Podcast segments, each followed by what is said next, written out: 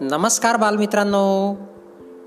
बालमित्रांनो मी मंगेश कुमार अंबिलवादे तुम्हा सर्वांचं वाचन कट्ट्यामध्ये मनपूर्वक हार्दिक स्वागत करतो.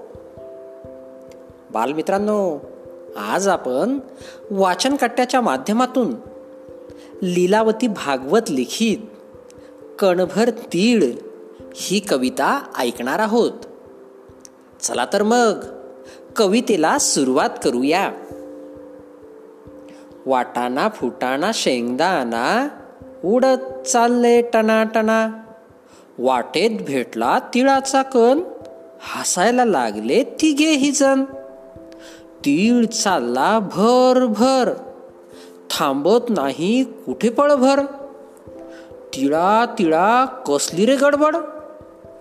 थांबायला वेळ नाही सांगायला वेळ नाही. काम आहे मोठं मला नाही सवड. ऐक तर जरा पहा तर खरा. कणभर तिळाचा मनभर नखरा. बघा तरी थाट सोडा माझी वाट. बघू या गंमत करू या गंमत. चला रे जाऊ याच्याबरोबर. तीळ चालला भराभर. वाटेत लागले ताईचे घर. तीळ शिरला आत थेट स्वयंपाक घरात ताईच्या हातात छोटीशी परात. हलवा करायला तीळ नाही घरात. ताई बसली रुसून तीळ म्हणतो हसून. घाल मला पाकात हलवा कर झोकात.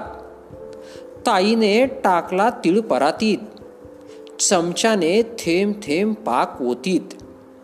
इकडून तिकडे बसली हलवीत.